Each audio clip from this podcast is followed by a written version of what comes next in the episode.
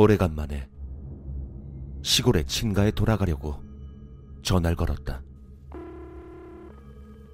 전화를 받은 것은 아버지였다. 어, 아들. 무슨 일이야? 예, 아버지. 저 내일이랑 모레 갑자기 휴가가 나서 집에 좀 가려고요. 그래? 알았다.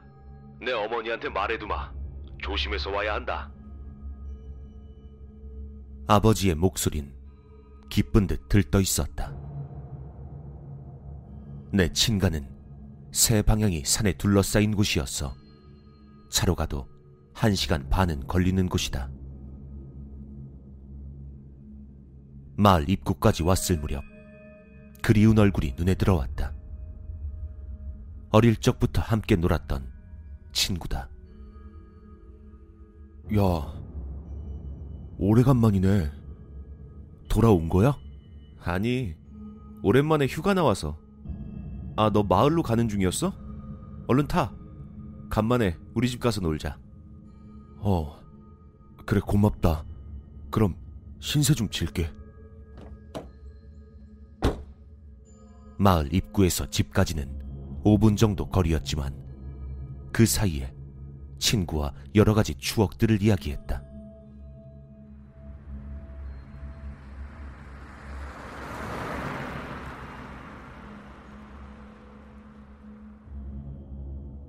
곧 집에 도착한 나와 친구는 함께 안으로 들어갔다.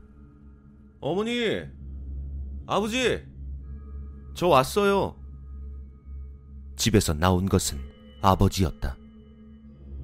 그렇지만 어째서인지 무표정하시다. 그리고 시선을 나에게 맞추지 않고 계셨다. 어, 그래, 잘 왔다. 마침 산에 있는 광장에서 축제를 하고 있으니까 다녀오거라. 어, 친구도 같이.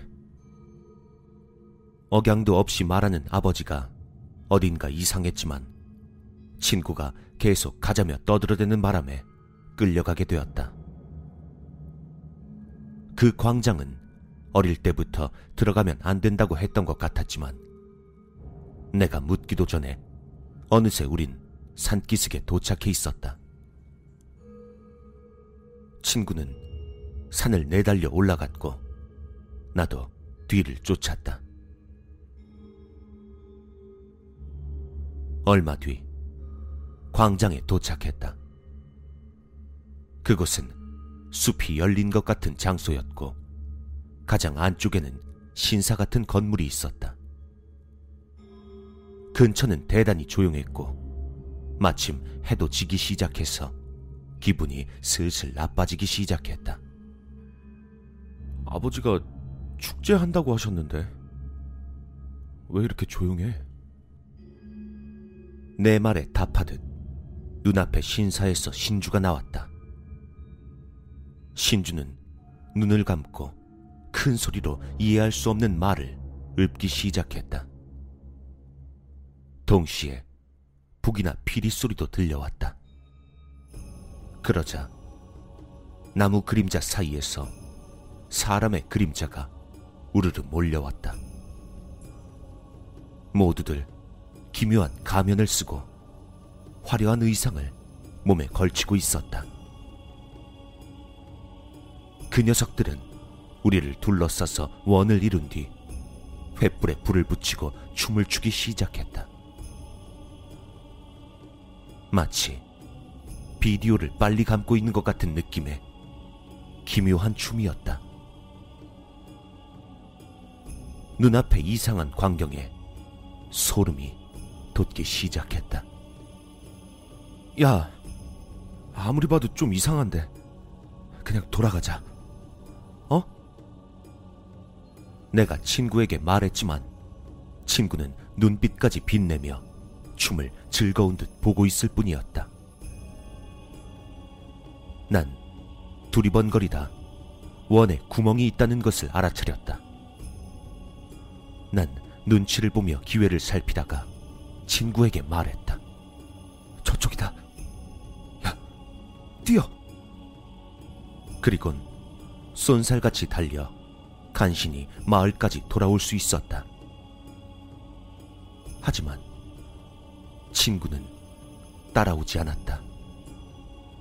도저히 다시 그곳에 갈 엄두가 안 나서 난 아버지에게 도움을 청하기 위해 집 쪽으로 달렸다. 집에 도착하니 아버지가 현관 앞에 서 계셨다. 아버지, 큰일 났어요. 친구놈이. 하지만 아버지는 웃으며 말했다. 그래. 아무래도 무사히 끝난 모양이구나. 네? 무슨 너랑 같이 갔던 그 녀석 이름이 뭔지 말할 수 있겠니? 나는 대답할 수 없었다. 그뿐 아니라 방금 전까지 함께 있었는데도 얼굴조차 떠올릴 수 없었다. 그건 말이다. 이 땅에 옛날부터 깃들어 있던 신 같은 거야. 내가 방금 전 봤을 땐 어린아이의 모습이었지. 아까 너한테 말할 때는 필사적으로 태어나려고 했지만 아무래도 자식 일이다 보니 부자연스러워지더구나. 그 신은 기본적으로 해를 끼치진 않지만 너같이 바깥 마을에서 들어온 사람에게는 쉬어버리는 모양이야. 그놈이 해를 끼치는 조건은 두 가지가 있다. 하나는 홀린 사람이 홀렸다는 걸 깨닫는 것이고, 다른 하나는 마을 밖으로 나가는 거야.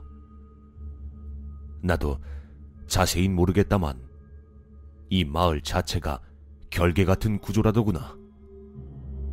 그래서 그 둘 중 하나를 하면 신이 다른 세계로 그 사람을 데려가서 평생 동안 친구로 삼는다는 거지.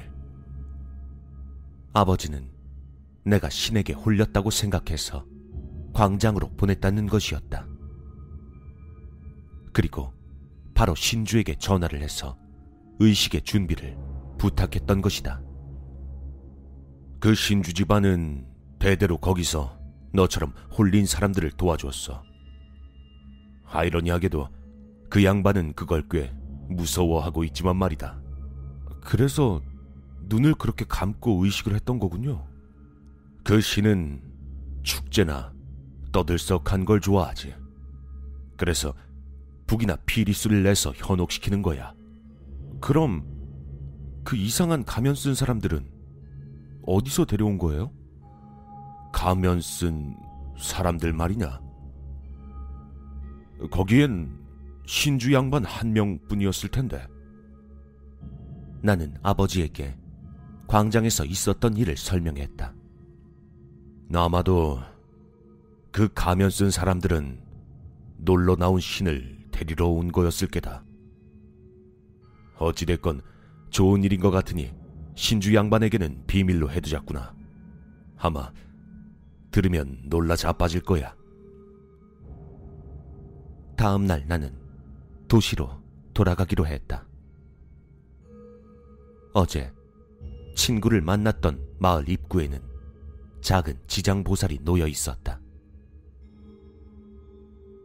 어제 그 일 탓이었을까? 왠지 지장보살의 얼굴이 짓궂게 웃고 있는 것처럼 보였다.